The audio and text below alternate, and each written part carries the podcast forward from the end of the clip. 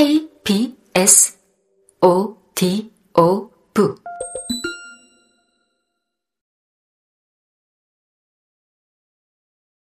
엄마와 병아리콩.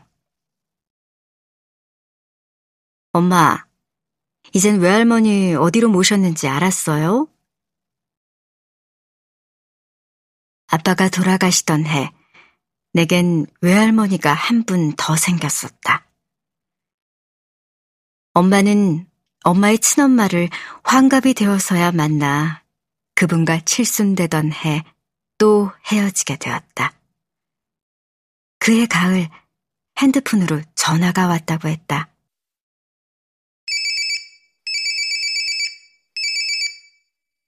할머니랑 함께 살고 계시는 할아버지 전화였다. 할아버진 줄 알고 받았는데 웬 중년의 여자였다. 그 집 큰며느리라고 했다. 어머님이 최근 연락하시곤 한 것 같아 전화한다며 누구신지 여쭤봐도 될까 하더란다. 왜 그러시냐고 하니 어머님께서 돌아가셨다고.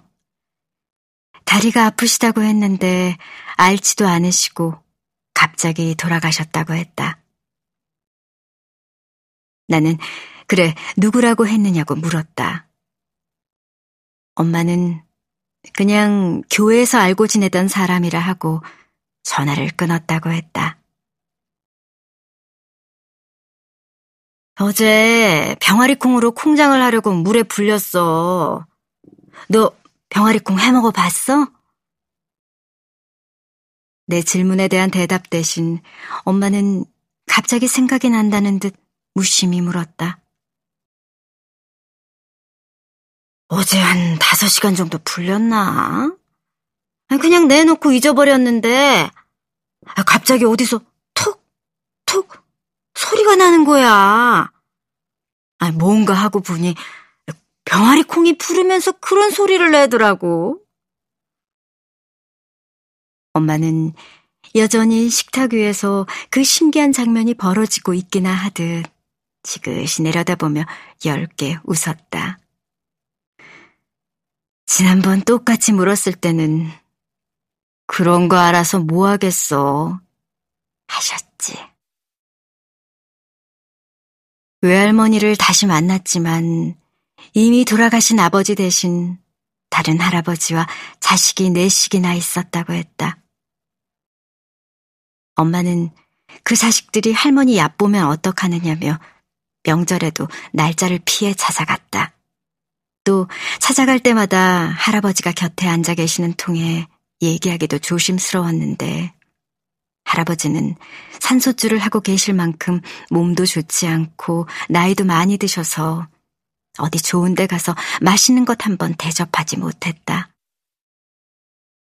엄마와 할머니가 만나 무슨 이야기를 하셨는지, 외할아버지는 왜 일찍 돌아가셨던 건지, 내가 외할머니, 외할아버지로 알고 있던 분들은 왜 그렇게 늘 차가우셨던 건지, 그 긴 시간 동안 무슨 일이 있었던 건지, 아빠는 알고 계셨던 건지, 엄마는 이야기해 주지 않는다. 최인훈이 광장에서 삶이란 외로움의 아들이라고 할 때 나는 엄마를 생각했다. 엄마는 내가 아는 사람 중에 가장 외로운 사람이었다.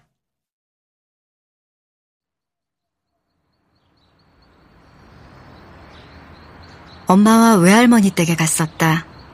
할머니가 무겁게 들려 보내주신 김치 맛이 그렇게 시원했었다. 그때도 그 할아버지가 계셨고 할머니와 함께 엄마까지 당신 수발 드는 사람 취급해 얹어놨고 외할머니는 밖에까지 나오셔서 엄마 손을 잡고 미안하다 울먹이셨다.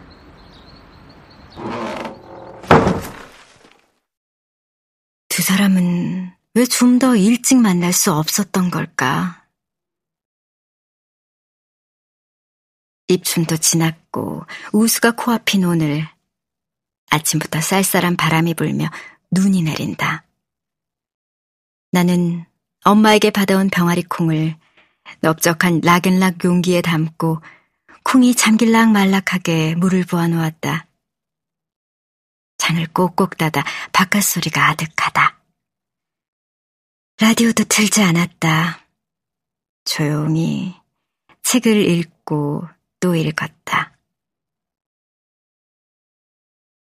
콩이 두 배도 더 되게 불었는데 소리가 없다. 한 세 배쯤 된 것 같은데도 조용하다. 남편에게서 전화가 왔다. 전화를 끊고 조바심이 나서 책도 눈에 들어오지 않는다.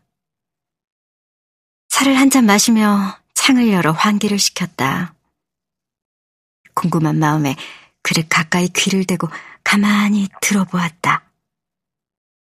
무슨 소리가 들렸다. 톡톡이 아니라 저 멀리서 여러 가지 모양의 작은 돌들이 물결에 구르는 소리 같았다. 이름이 병아리 콩이어서인지 그 소리가 무척 천진난만하다.